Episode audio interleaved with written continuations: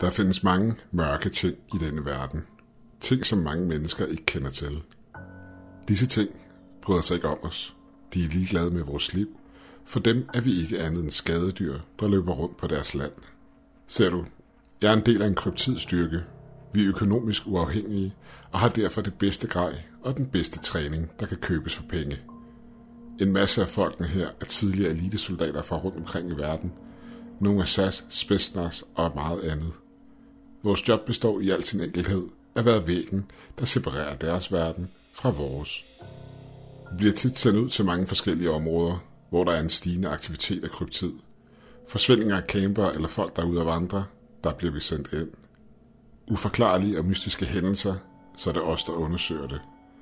Tit og ofte har vores møde med disse skabninger kun et mål, at neutralisere truslen frem for alt andet.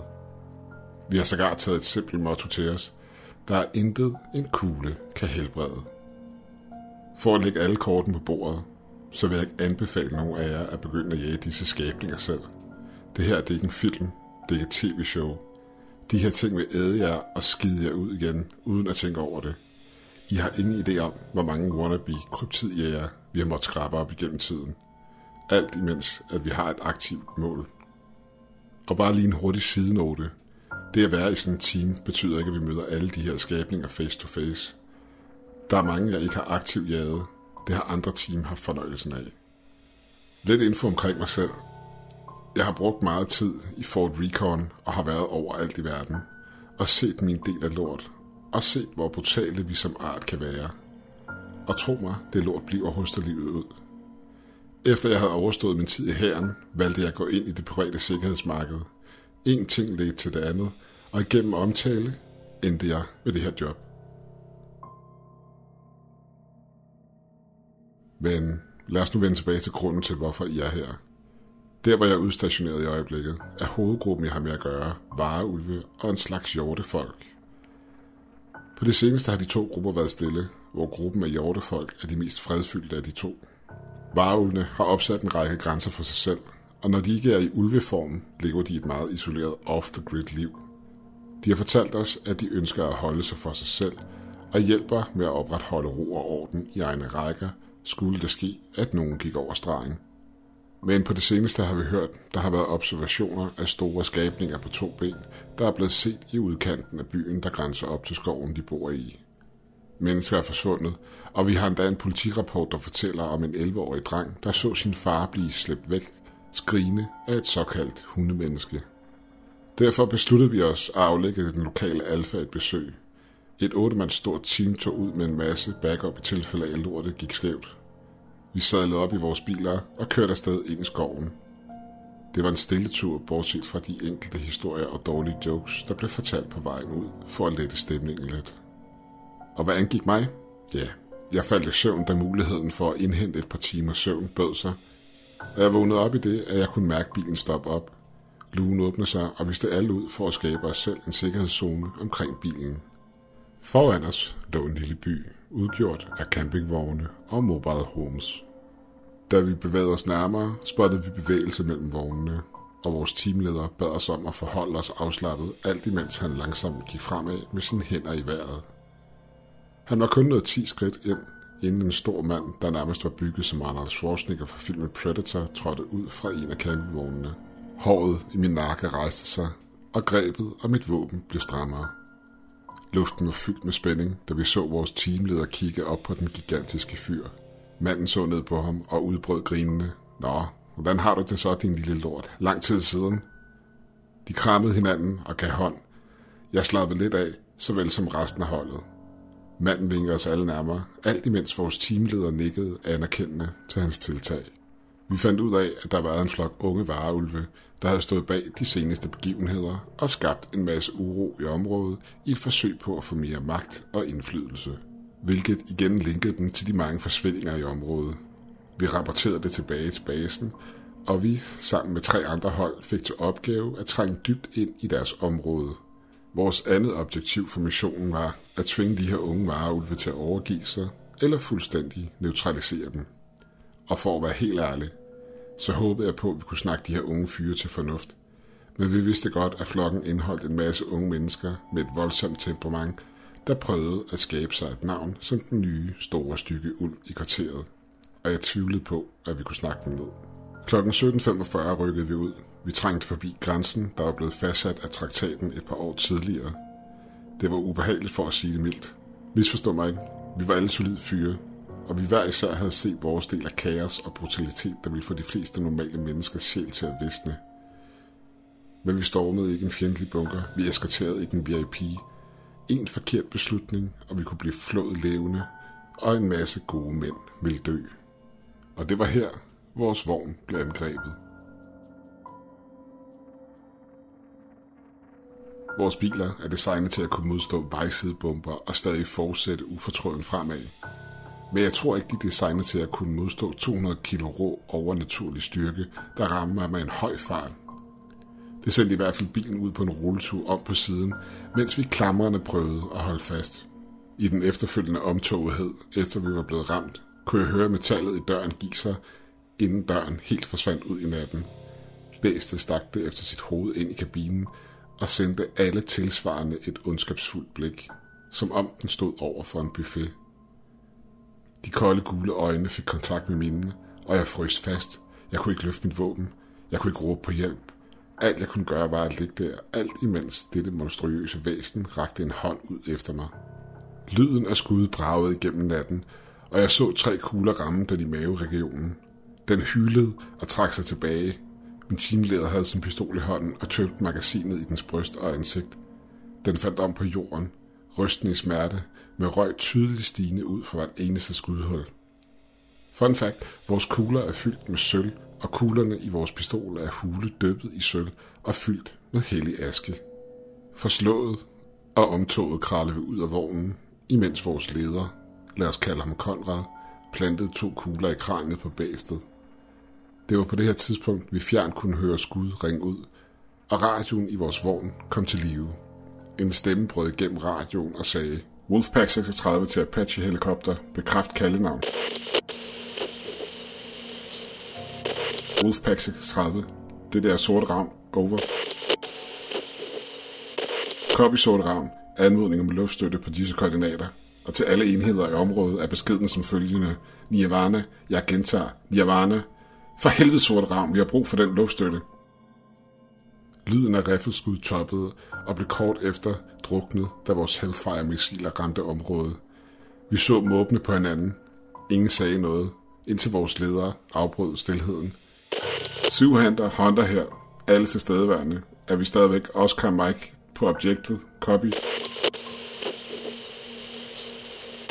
Syv Hunter til Hunter, det er et solid copy på alt. Vær ops på, at Wolfpack 36 er nede.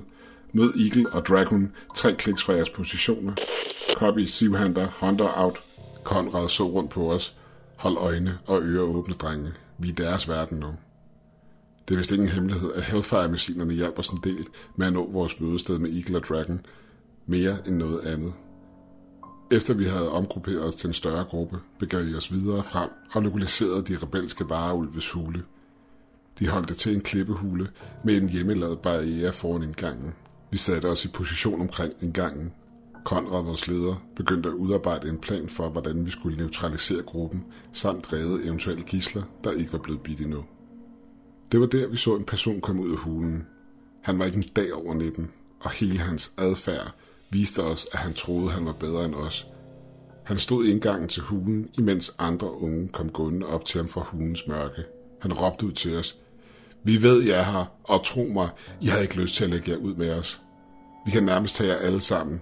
Der er flere end os, end der er i jer. For mange kroppe, og I har for lidt kugler. Hans blik var fyldt med væmmelse af vores tilstedeværelse, samt foragt for, at vi havde skadet hans ego. Han sendte os fingeren og satte sig ned på alle fire og begyndte sin transformation fra mand til ulv. Fucking idioter, tænkte jeg. Inden han nåede at fuldføre sin forvandling, lød et enkelt skud, da en sølvkugle ramte ham i panden og splittede den som en melon. Stilheden, der fulgte, var til at føle på. De resterende unge kiggede på hans krop, så på os, hvorefter de satte sig på knæ med hænderne i vejret. Konrad kiggede på mig og gav mig samt de andre tegn til at rykke ind og sikre området. Jeg kom på benene og begyndte at bevæge mig fremad, riflen klar. Og da vi kom frem til den, kunne vi se, at det bare var store børn. Nogle græd, Andre var i chok og sad i stilhed. Vi sikrede os nu og bevægede os ind i hulen. Jeg smed den nødblus ind og råbte, Hey, er der nogen? Vi fik et svar, dog svagt, og vi bevægede os frem mod det. Vi fandt dem alle. Alle de mennesker, der i den seneste tid var forsvundet. De var chokeret og havde brug for lægehjælp, men i live. Vi fik flyttet dem til de ventende vogne, der fik transporteret dem tilbage til basen. Af hvad jeg kan komme frem til, så lykkedes det os at dræbe gruppens leder, og deres stærkeste medlemmer blev udraderet af vores Hellfire-missiler. Alle de overlevende blev forhørt, og alle fortalte, at det var meningen, at gislerne skulle forvandles til vareulve og øge deres antal.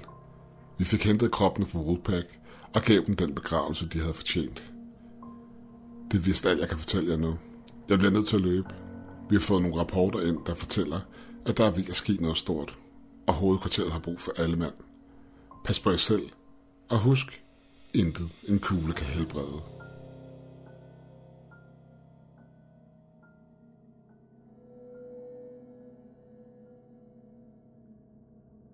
Hej igen.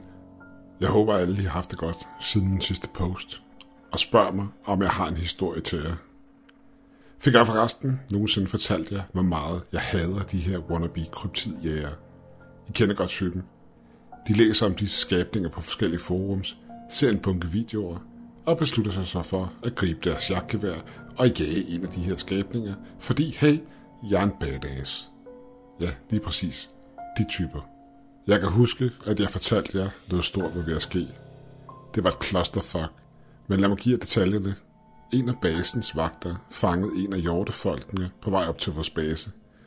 Der var intet unormalt i det, da de fra tid til anden var på gennemrejse i området og interagerede med os, og efterfølgende roligt fortsatte deres færd. Men denne gang bar den på noget i dens arme. Vagten gik langsomt den i møde, og kontaktede hurtigt basen, da han fandt ud af, hvad det var, den bar på. Ting, den bar på, var åbenbart dens afkom. Død på grund af et skud i brystet.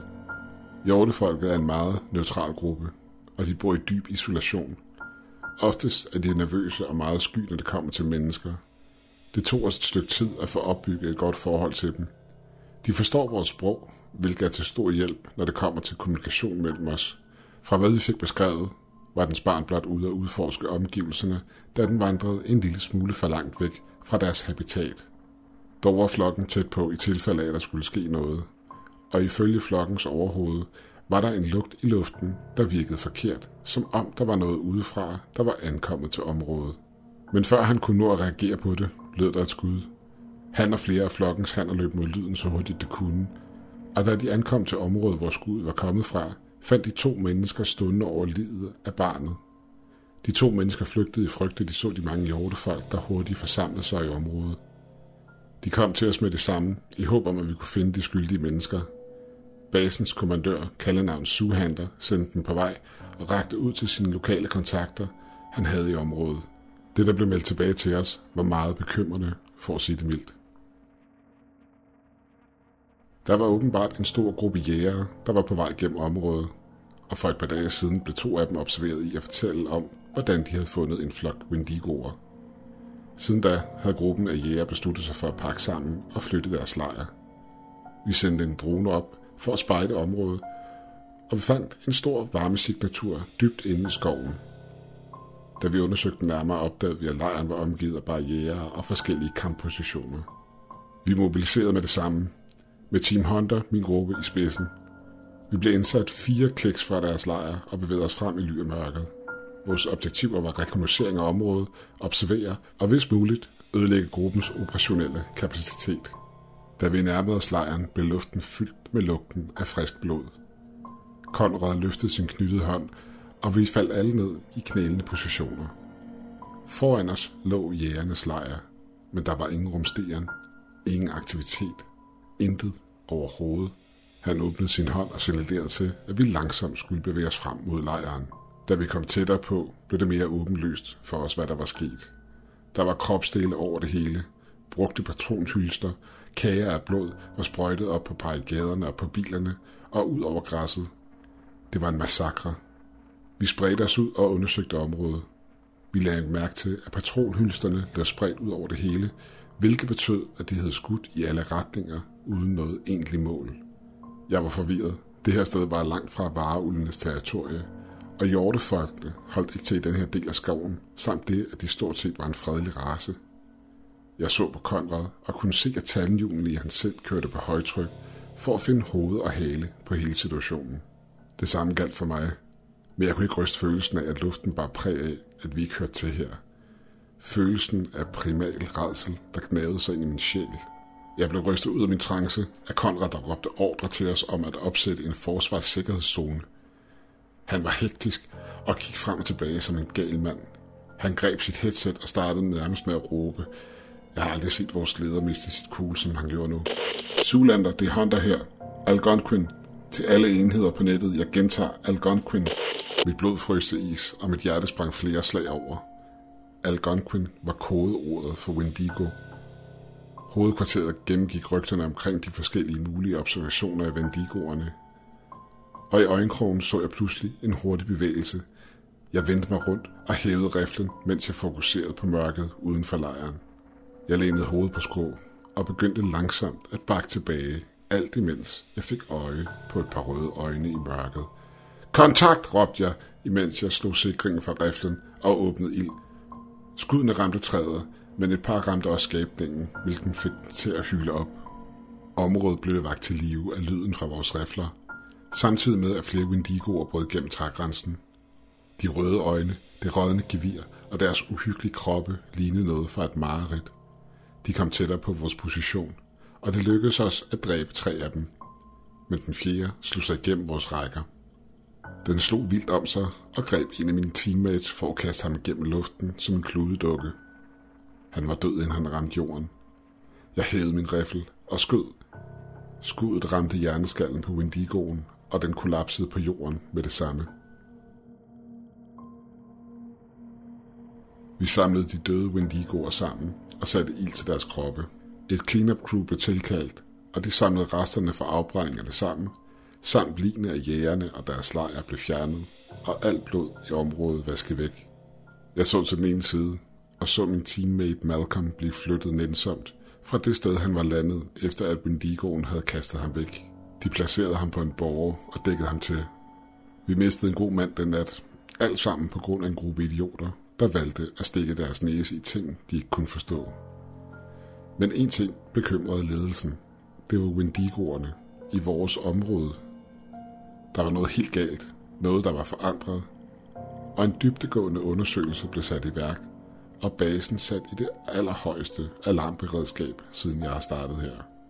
Tingene ændrer sig, og vi må finde ud af hvorfor, og helst før hele situationen eskalerer. Det er alt, hvad jeg kan sige for nu. Pas på jer selv, og husk, intet en kugle kan helbrede. Okay, lad os droppe formaliteterne. Hovedkvarteret er i højeste alarmberedskab, mere end nogensinde før. Vi har droner i luften, der konstant overvåger alt. I samarbejde med andre baser og vores patruljer er alt blevet opgraderet. Ting er sindssygt spændt i øjeblikket. En hurtig sidenote. Så har vi fået en ny fyr i vores team. Han skal erstatte Malcolm. For dem, som ikke ved, hvem Malcolm er, så kan I læse den foregående post. Men lad mig give jer lidt detaljer om den nye fyr. For private stereotype grunde, så lad os kalde ham Rook, kort for Rookie, da han er den nye mand på holdet. Rook er tidligere ranger og har været fire gange i Afghanistan. Han er lidt en stram type, så det at skulle sætte ham ind i, hvordan tingene virker her, skal nok blive en udfordring, for at sige det mildt. Især når man tænker på, hvordan vi behandler visse dele af befolkningen. Ser I, når du bliver briefet ind i det her job, får du at vide, at vi er væggen, der beskytter de uskyldige imod ondskab. Men når du så bliver udstationeret og møder disse skabninger, går det op for dig, at du bliver nødt til at opbygge et bånd af samarbejde, der bygger på gensidigt respekt. Nogle af dem ønsker ikke andet end at leve i fred og isolation. Og det har taget tid, men vi har fået opbygget et godt system her. Ofte tager det et lille stykke tid for de nye folk at falde til og finde rytmen. Men efter et par patruljer er det inde i, hvordan tingene foregår her. Og jeg håber også, at det vil være tilfældet med Rook. Det gør jeg virkelig. Det endte med, at det var mig, der skulle tage imod ham på landingsbanen.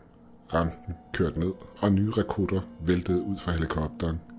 Jeg så ham med det samme, kortklippet hår, og han gik som om, han havde et formål. Velkommen, sagde jeg. Jeg er en del af Hunter, din nye gruppe. Han så på mig og greb min hånd. Glad for at være her, sagde han. Hvad kan du fortælle mig om området? Han lå blikket glide rundt over pladsen. Jo, ser du, sagde jeg. Vi har vareulvene mod nord i en lille by, og hjortefolket mod øst, og Sasquatch-stammen mod vest. Jeg kiggede på ham, og han nikkede anerkendende, imens han tog informationerne til sig. Da vi trådte indenfor i basen, tog jeg med hen til vores beboelseskvarter, hvor jeg viste ham lidt rundt. Hør her, Rook. Vi har et system her. Et system, der virker for alle de forskellige grupper, vi har med at gøre. Det eneste, du skal gøre, er at følge de ordre, du får udstukket, og gøre dit job. Så kommer alle hjem igen. Det er modtaget, sagde han kort. Hvornår så gruppen ud igen? Han satte sig ned og så op på mig. Alt imens at to andre fyre løb ned ad gangen, imens de iførte sig deres grej. Vi har en patrulje om et par timer, der går til Vareulvenes by op mod nord, sagde jeg. Vi har behov for at stille nogle spørgsmål til dem angående en observation, der er blevet gjort for et par dage siden. Rook nikkede til mig, og et par timer senere var vi gearet op og sad i bilerne på vej mod nord. Vi ankom og derud, ud, og stille og roligt gik vi ind. På grund af vores afslappede forhold til byen, var vi kun i combat gear minus vores shirt, men med en almindelig t-shirt på i stedet. Da vi gik igennem byen, nikkede jeg og hilste på folk, jeg havde set før. Konrad førte os frem mod alfagen, og han hilste os velkommen og satte sig ned og begyndte at indlede en samtale med Konrad. Imens blev vi efterladt til at interagere med det lokale og overvåge området. Alle var afslappet. På nær Rook. Han stod og sendte onde øjne mod alle, og jeg kunne genkende hans kropssprog med det samme. Det var den samme måde, du overvågede et område i Afghanistan. Altid ventende på, at noget skulle ske. De lokale kunne også mærke det på ham, at han var nervøs, og nævne sad uden på tøjet, så de holdte en vis afstand fra ham. En ting ledte til noget andet, og det næste, der sker, er, at der er noget uro i nærheden af en af campingvognene, og Rook er i gang med at tilbageholde mand foran hans familie. Børnene græder, og konen skubber dem indenfor, mens hun begynder at knurre højlydt. Manden bønfalder konen, men hun hører ham ikke. Rook bakker tilbage, imens han sigter på hende med riflen, råbende, at hun skal trække sig tilbage. Han er ved at miste jordforbindelsen, imens han ser hende forvandle sig til sin ulveform. Lortet var ved at køre helt af sporet. Jeg spurgte alt, hvad jeg kan, og jeg stiller mig imellem de to. Jeg kender familien godt. Børnene løber altid vores biler i møde, når vi kommer forbi. Jeg kalder på hende ved navns nævnelse og bønfalder hende om at falde ned igen. Hun er fuldt transformeret nu og stamper imod mig. Jeg er helt rolig, men Rook har tabt sutten og står nu og ryster. Hun sniffer til mig og knurrer, mens hun langsomt vender tilbage til sin menneskelige form. Alle i byen kigger på os, selv alfaen. Konrad kigger også, og selvom han bare et par solbriller, kan jeg se på om han er pest. Jeg binder manden op og undskylder mange gange. Han smiler og klapper mig forstående på skulderen, inden han skynder sig indenfor. Jeg vender mig om mod Rook, griber fat i ham og skubber ham hårdt op mod væggen, imens jeg planter en knytnæve i ansigtet på ham. Rook skubber mig væk og spørger, hvad fanden mit problem er. Jeg forklarer ham, at de her mennesker ikke er nogen trussel, og at de respekterer vores grænser. Han svarer med, at vores job er at beskytte menneskeheden. Jeg griber fat om hans hals og begynder at klemme til. Det tager på folk at få mig pillet af ham igen. Turen tilbage til basen er stille, og da vi ankommer til basen, tager Conrad Rook til side for at snakke med ham. Han forklarer ham, at hans stunt kun have eskaleret hele situationen og været skyld i en masse menneskers død. Lidt senere blev vi kaldt ind i vores briefing room, hvor ledelsen fortæller os, at de havde lokaliseret, hvor Wendigoerne var kommet fra. Så nu blev vi mobiliseret med en pansret og en luftborgen enhed for at indfange og neutralisere truslen. Jeg vil nok være væk et stykke tid, det er en stor operation, og jeg vil prøve at holde jer opdateret, så snart jeg er tilbage. Men husk på i mellemtiden, intet en kugle kan helbrede.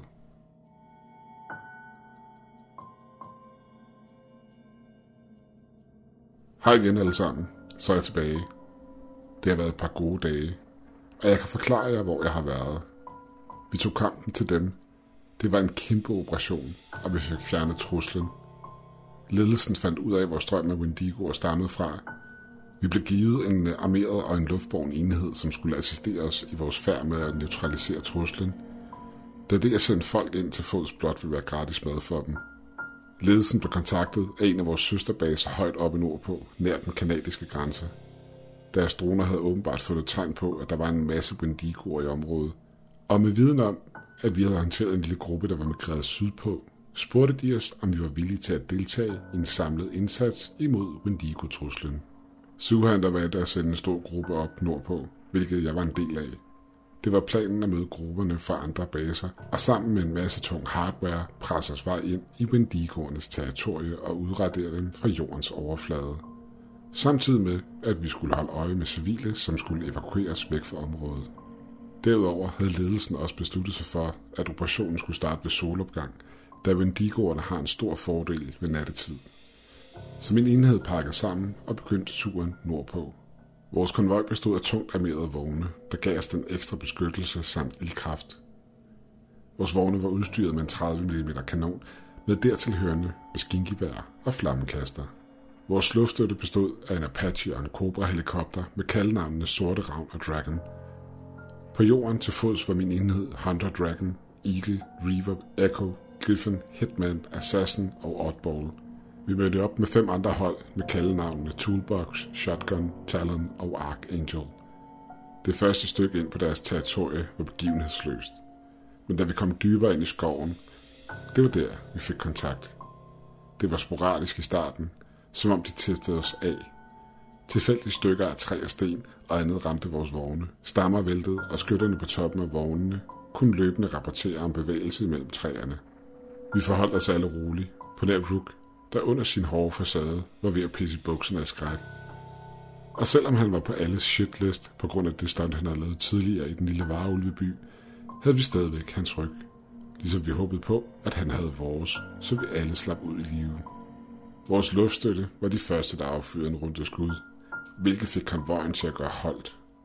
Begge helikopter dansede over trætoppene, alt imens de affyrede salver af skud mod deres mål og ødelagde deres skjulesteder – Skyer af krudtrøg fyldte luften, da helikopterens 30 mm kanon sendte byer af død og ødelæggelse ned mod skovbunden. Vi hørte hyldene fra Wendigoerne, og maskingeværernes maniske torden fyldte luften og faldt deres mål. Konrad stod med presset hånd over sit headset, lyttende efter vores tegn til at rykke ind. Jeg kunne se, at vi alle var i fuld kampgear, men at vores kamuflage gik i klins med den hvide sne, hvilket vi ikke havde noget imod, da det gjorde det nemmere at holde øje med hinanden. Jeg klemte hårdt om mit våben og lod min tommefinger glide langsomt over sikringen. Konrad kiggede op og gav tegn til, at vi skulle rykke frem. Hunter Team, det er tid til at rykke frem, råbte han. Vi rykkede frem og indtog vores kampstillinger. Solens lys i sneen blandede mig næsten, og et kort øjeblik stod jeg og beundrede måden, hvorpå lyset legede i den nyfaldende sne. Lyden fra helikopterens rotorblade blandede sig med lyden af skudsalver, bragte mig dog hurtigt tilbage til virkeligheden. Vores enhed rykkede frem, og angreb dem løbende, når vi så det nødvendigt.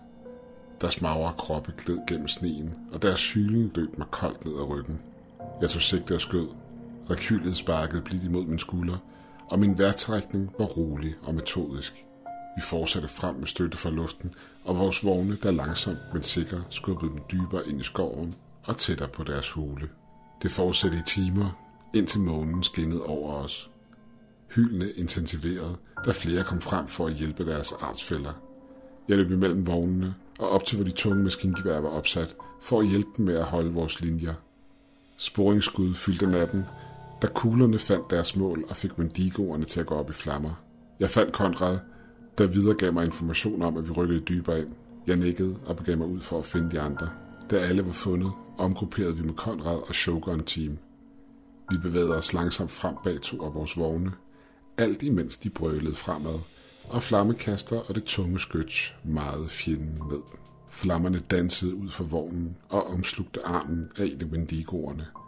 I et raserianfald kastede den sig mod vognen og prøvede at slå ud efter gruppen af mænd, der stod imellem vognene. Alt imens gruppen af mænd tømte deres våbens indhold i kroppen på skabningen. Flere flammer omsluttede den, og huden smeltede væk, og muskler og sener kogte i den kolde aftenluft. Vi fortsatte langsomt frem, her imod to skydende, reloadende, efterfulgt af helikopterens missiler flyvende over hovedet på os. Og endelig nåede vi hulens indgang. Da vi kom nærmere, sprang en stor Wendigo frem med en stor gren i hånden, og at dømme efter størrelsen på skabningen, må det være en århundrede gammel Wendigo. Alle enheder åbnede med det samme ild mod væsenet. Alle kugler ramte og gennemborede dens krop, men den blev ved med at komme nærmere.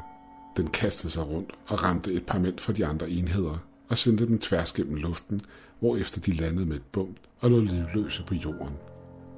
Konrad beordrede os til at rykke tilbage, og det gjorde vi. Tilbage i vognenes sikkerhed. Helikopterne kom ind og sendte skuddene fra deres 30 mm kanoner mod bæstet, efterfulgt af Kobrans missiler.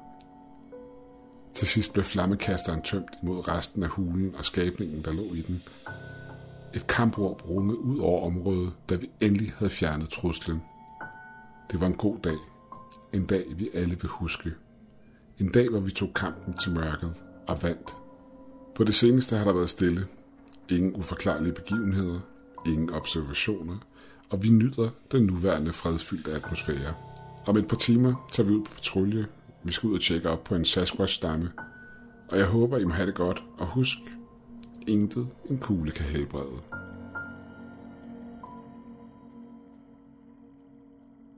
Hej alle sammen. Det er efterhånden et stykke tid siden. Den sidste uge har været intens. Vi har fundet ud af, at den rebelske kryptidgruppe ikke er det eneste, vi skal bekymre os om, og det kostede os næsten alt. Lad mig starte fra toppen, da vi skulle tjekke ind hos Sasquatch-stammen. Vi ankom til området og steg ud. Sasquatch-folket er ekstremt fadfyldte og meget hjælpsomme. De har tidligere vist os vej til vandre, der var faret vildt i skoven, eller bragt folk til os, der var døden nær efter deres tur i vildnæsset. Vi kommunikerer med dem igennem tegnesprog, lidt ligesom man vil gøre med en gorilla i fangenskab. De er en oplevelse i sig selv at stå ansigt til ansigt med, så meget kan jeg fortælle jer. Vi steg ud af vognene, alt imens jeg observerede området. Vi efterlod vores våben i bilerne, som vi altid gør, da synet af geværne gør dem urolige, mest på grund af Bigfoot-entusiaster og jægere. Området var opbygget som en lille landsby, simple, men holdbare hytter, fyldt med disse skabninger, der passer deres daglige rutine. Vi hørte et par grønt og hyl rettet imod os, og vi vinkede tilbage, imens vi fortsatte fremad mod området, hvor lederen befandt sig. Vi nåede landsbyens centrum, og den største af dem trådte frem. Han tårnede sig godt over de to meter og stod som en solid klippe. Konrad smilede og begyndte at bruge tegnsprog.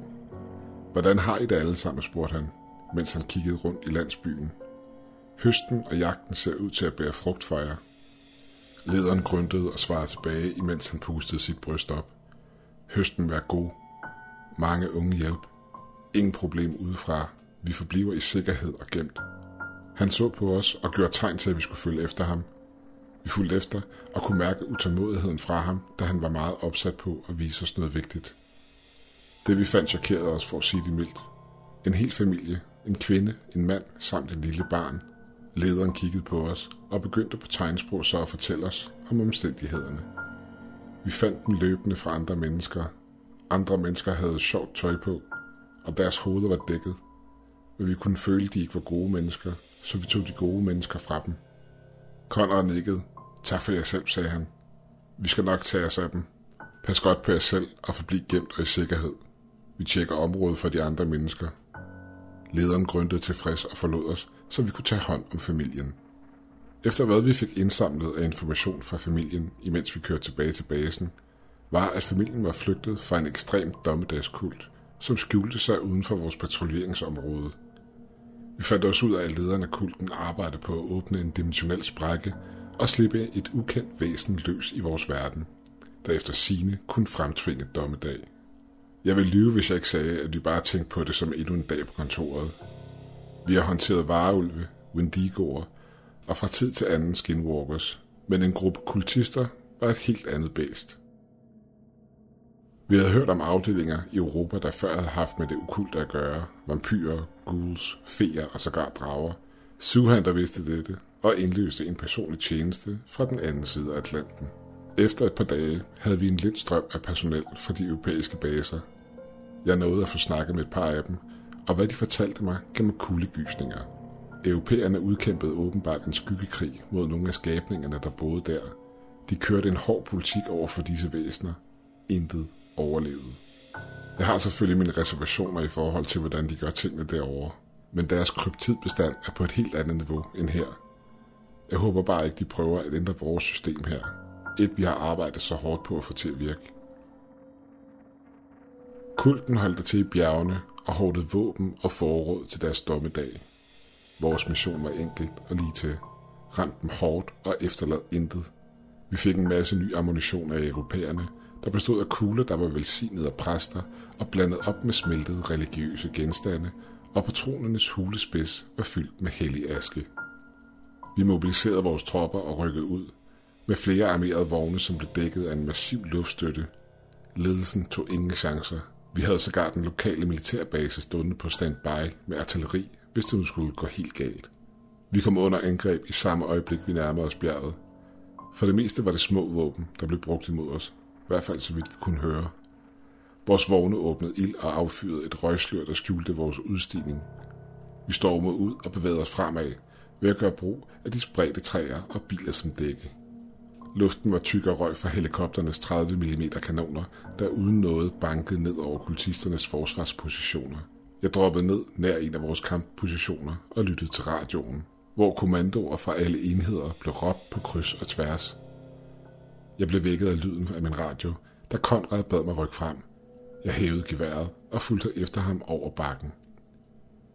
Det fik mig til at stille spørgsmålstegn ved, hvem var det, vi kæmpede imod. Jeg så kultister klædt i almindeligt tøj. Andre var iført ceremonielle kåber, og blandt dem stod kryptider, vi aldrig havde mødt før. Disse skabninger tårnede sig 2,5 meter i vejret, med lange arme, horn ud af hovedet, sorte snodede klør på hænder og fødder og mørke huller, hvor øjnene ellers ville være at finde. Vi angreb, og vores kugler ramte deres mål. Den ammunition, vi havde fået af europæerne, var effektiv, men ikke så hurtigt, som vi havde håbet på. Det tog flere skud at nedlægge disse skabninger, og de væltede ned ad bakken mod os. Europæerne rykkede frem foran os med høje rektangulære skjold, lidt ligesom de romerske legioner. Den eneste forskel var, at disse skjold var dækket med eksplosiver. De formede en skjoldmur mellem os og skabningerne, og et voldsomt glimt af lys stod ud fra skjoldene, hvilket fik bæsterne til at vende om med store åbne sår overalt på kroppen. Europæerne rykkede frem, og vi bag, langsomt op ad bakken. Kultisterne faldt tilbage til deres lejr, og vi fortsatte frem mod den. Vi klirrede hvert et rum i hulen metodisk. Vi nåede frem til det sidste kammer, hvilket var meget større end de andre. Vi fandt flere Sasquatch i lænker, gennembanket og blødende, samt den sidste lille håndfuld kultister, som stod med deres leder. Lederen gik frem mod os med hans arme spredt ud fra kroppen i en velkommen gestus. Han sendte os et fanatisk grin. Velkommen alle sammen, råbte han, ud i kammeret. I vil snart bevidne verden blive renset. Genfødslen af vores civilisation. Han gik forbi gruppen af de linkede Sasquatch, alt imens han fremdrog en lang blank kniv, som han brugte til at skære halsen over på en af dem. De resterende Sasquatch hylede i fortvivlelse.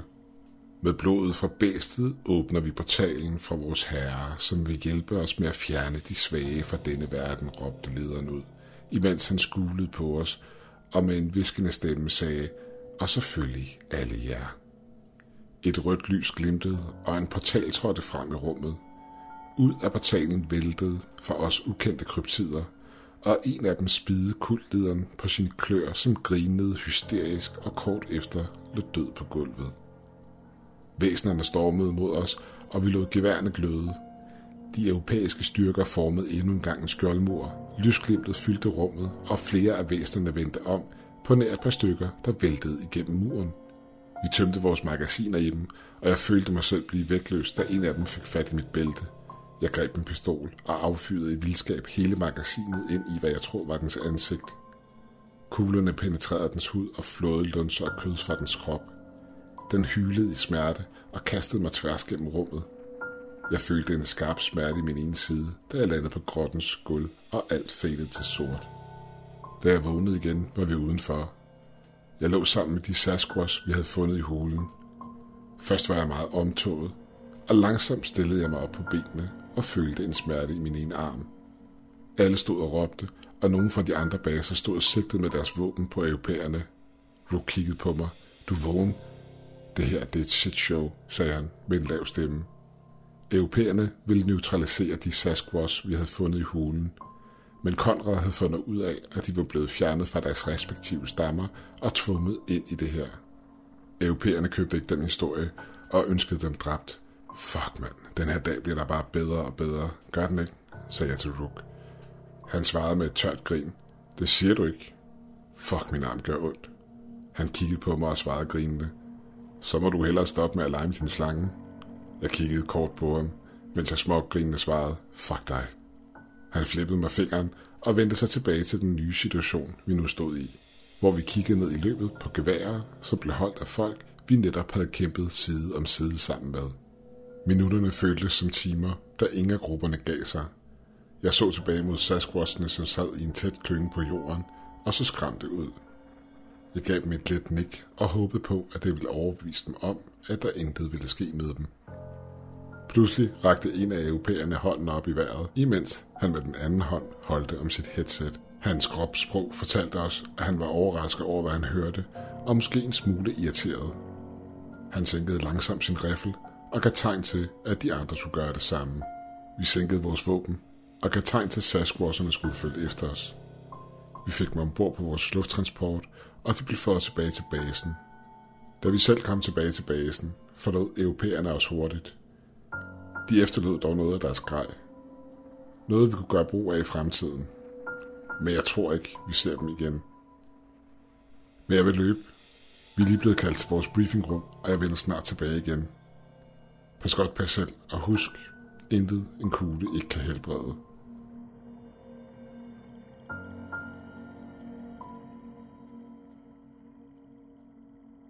Der har været et brud. Vi er blevet ramt.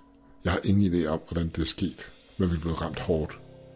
Rådet bestående af alfa er næsten alle sammen døde, og alt omkring os er ved at falde fra hinanden. Imens jeg sidder og skriver dette, kan jeg høre basens forsvarsværker affyre salver imod den fremstående fjende. Alle vareulve, der var lojale mod traktaten, hjælper os med at holde vores linjer. Vi har kontaktet de nærmeste baser og bedt om støtte, og jeg håber på, at de kommer snart. Lad mig gennemgå detaljerne fra begyndelsen. Vi begav os på de sædvanlige patruljer, og hele området var, som det skulle være. Lige siden vi fik bugt med kulten, har der hersket en fredelig atmosfære.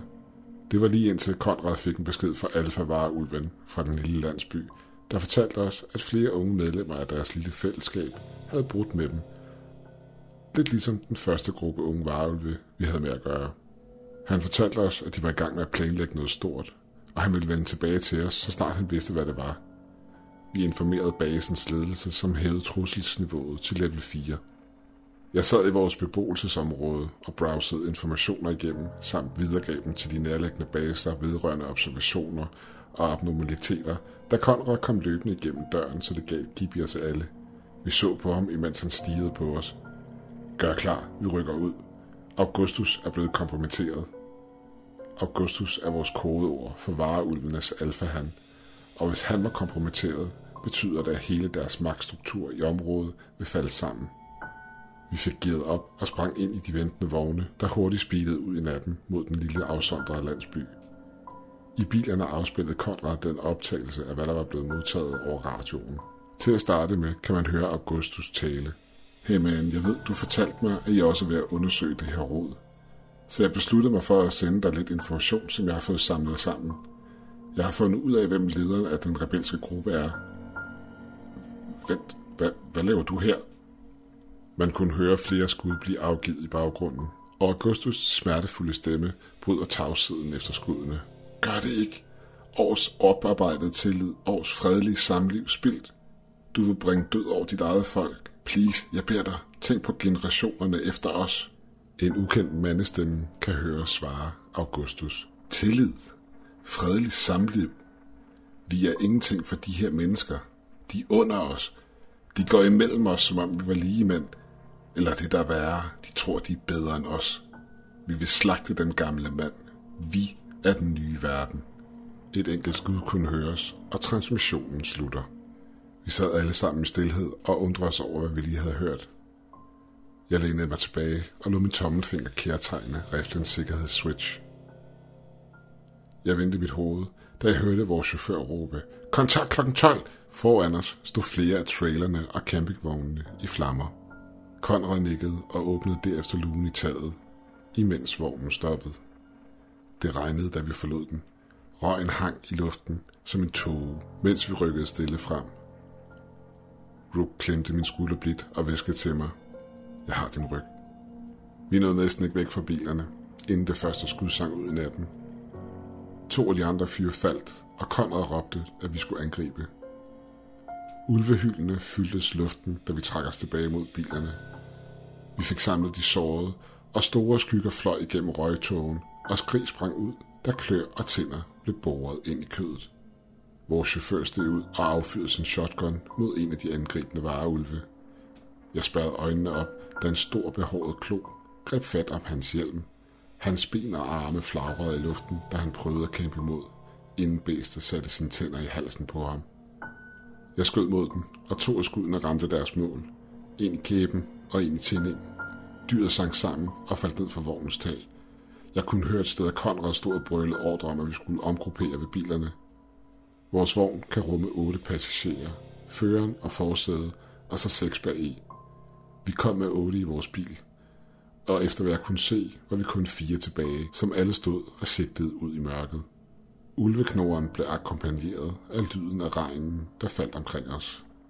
Lyden af knoren drejede over i en væsen, efterfuldt af et brøl, der blev lavere, og lyden af poter, der ramte den våde skovbund, forsvandt ud i natten. Der stod vi så, ryg mod ryg, da vi hørte en stemme kalde til os. Det er okay. I er i sikkerhed. Vi så på hinanden. Rook snærede sarkastisk. Hvis vi er i sikkerhed, så forventer jeg, at en sweet ass thai-kvinde gør selskab. Jeg udstødte et tørt grin. Jeg vil sgu hellere have en øl. Det frembragte en del latter, imens en i stemte med et hørt. Vi accepterede, at hvis vi skulle dø, så døde vi sammen, mens vi tog så mange af de bedste med os som overhovedet muligt. Vi hørte våde skridt komme imod os. Vi hævede våben i retning af lyden, og en kvinde kom frem imod os med hænderne hævet over hovedet. Hendes røde hår var gennemblødt, det samme var hendes jakke. Hun så på scenen omkring os, imens hun bandede lavmældt. Flere vareulve kom op bag hende, mens de bar på nogle af vores mænd. De lagde dem tæt på os. Rook tjekkede dem. De var alle i live, men kun næsten. Vi lagde dem i bilerne sammen med vores døde. Jeg vendte mig om mod kvinden og vareulvene, der var med hende. Hun så på os og flippede så sin krave op. Det er ikke os alle sammen, der accepterer vold. Vi ønsker at join jer. Det er måske ikke nu, men snart vil vi kæmpe side om side i den krig. Hun så omkring sig, jeg beklager inderligt, at det her det er sket. Og med det vendte hun sig op og løb ud i mørket med sit følge efter sig. Jeg hoppede ind på førersædet og trykkede speederen i bund. Vognen brølede ned ad den mørke vej, mens regnen hamrede ind på ruden. Foran os lå basen, og søgelyset var tændt, da vi nåede porten. Den åbnede langsomt, og en stor gruppe soldater væltede ud med trukket våben, da de vinkede os ind. Ulvehyl fyldte luften, da vi steg ud, og porten lukkede sig bag os. De var på vej. Og vi havde ikke lang tid til at forberede os. Jeg skyndte mig mod våbenlageret for at få genopfyldt min ammunition og granater. Rook var lige bag mig, og ved siden af ham Konrad og det sidste overlevende medlem af vores enhed. Vi nikkede til hinanden og begav sig op mod basens ydre mur. Det var der, at skyderiet startede. De var her. Vagtårnene var løst op af mundingsild fra deres maskingeværer, da de åbnede ild mod de fremstormende vareulve. Flere af dem klarede muren, let som ingenting, og vi angreb dem. Store sorte skygger fløj frem mod vores forsvarslinjer, og flere kom over muren, alt imens vagtårnene nytteløst prøvede at dæmpe deres fremfærd med salve efter salve af skud. De ramte vores position i en froden af tænder og klør. Vores modsvar kom i form af kugler, knive og svær, og flere af vores tropper havde taget svær i brug, da de var døbet i sølv og hellig aske. Jeg så en af vores mænd støde sit svær brystet på et bæst, hvorefter han blev væltet om kul. Jeg kan stadig huske hans skrig samt hans eder og forbandelser, han råbte mod dyret, inden han trak splitten på sin granat og tog en del af bæserne med sig i døden. Langsomt, men sikkert begyndte vi at drive dem tilbage, hvilket tillod os at samle de sårede og døde ind. Mange gode mænd og kvinder døde i den korte time, angrebet havde varet. Mens vi var i gang med at forskanse os mod næste bølge af angreb, hørte vi et par styr nede ved porten. Vi så en masse mennesker, der klumpede sig sammen. Mænd, kvinder og børn, og foran dem stod kvinden, der tidligere havde reddet vores liv i skoven. Hun så på os. Hendes øjne udviste sympati for det, der var sket. Hun bøjede hovedet. Please, vi har ikke andre steder at gå hen. Vi er ikke længere velkommen i vores hjem, da vi ikke ønsker at deltage i denne blodsudgydelse. Jeg beder jer, hjælp os. Vi så på hinanden, og sådan stod vi i stilhed et par sekunder, indtil en skubbede os til side, og mumlende udbrød. For helvede mand, de børn fryser jo ihjel. Få dem ind. Vi vågnede op og løb hen til porten og hjalp dem indenfor. Indenfor stod lægepersonalet klar til at hjælpe dem, der havde brug for det. Jeg så på hele scenen, der udspillede sig foran mig, og drejede hovedet over mod den lange linje af bodybags, der fyldte den ene ende af rummet. Jeg slog hovedet ned og gik forbi dem hen mod beboelsesområdet. Jeg fik skiftet mit våde tøj ud med noget tørt og satte mig tungt på en stol, mens jeg tænkte ved mig selv. Det her, det bliver en lang nat. Jeg ved ikke, hvor længe vi kan modstå dem. Der er rapporter om, at de er ved at samle sig til endnu et angreb. De stærkeste vareulve fra flygtningegruppen har frivilligt meldt sig til at hjælpe os, og en ubemandet drone er blevet sendt op for at hjælpe vores forsvarslinje. Kommer sgu nok ikke til at sove foreløbig. Så pas på jer selv og lev livet fuldt ud. Og husk, intet en kugle ikke kan helbrede.